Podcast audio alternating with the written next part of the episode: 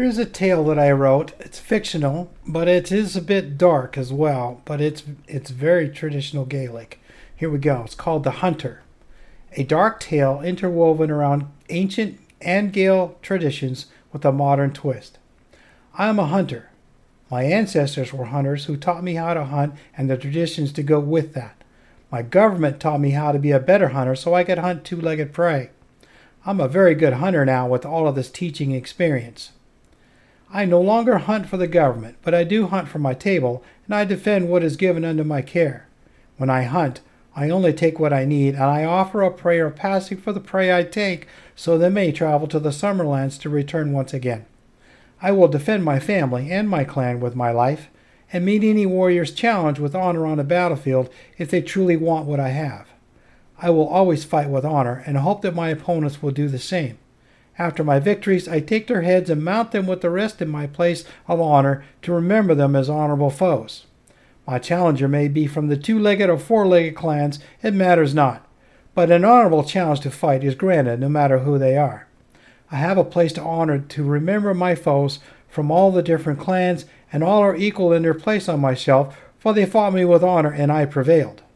Should a foe decline an honorable fight and attack in cowardice, they die where they fall, with no rights given and no, prize, no prayers for passing.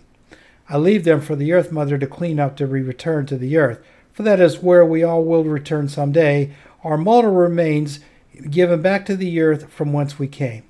I have no use for the cowards of this world. I kill them with no mercy, without a second thought.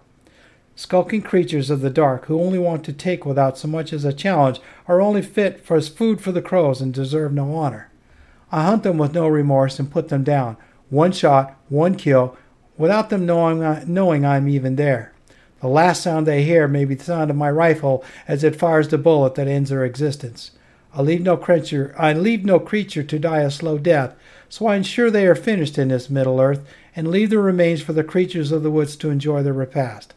All the goddess creatures need to feed, even on the cowards who would take with take with little regret. Once the life is gone, even for the cowards, what is left must be returned to the earth. Such is the cycle of life, and so it shall be for all the goddess's creatures around the world. All things die and return to the earth eventually, even the rocks. Some day it will be my turn to return to the earth, and I have no regrets. When it's my time to go, I wish it to be either an honorable death from a worthy opponent or a quiet passing in the night in my very elder days. I live in an honorable life as best as I can and wish to be honored in kind when my time here is finished. My head in a place of honor or a funeral bear to be remembered by my clan. This is how I want to be remembered an honorable hunter who provided for his people, cared for the land it was given unto me by the goddess to use but not abuse. Until the day the Morrigan comes for me, I will continue to teach my children and grandchildren to live honorable lives and, res- and be responsible with the land given under our care. I honor the gods of my ancestors every day and offer a prayer of remembrance for them and my worthy foes on each Samhain. I am a wor- I hope I am worthy enough for the Shankade and Filade to tell my story and sing their songs about me after I'm gone, for that is how you become immortal, not through some blind faith in an unseen God. My gods are with me every day. I see them in the land all around me. You only have to open your eyes and listen with your senses. Live your life with honor and courage. Let the stories become tales of wonder under the branches of the Crann Bethadh. For that is how you live forever, through the stories told and the songs sung about you for the generations to come.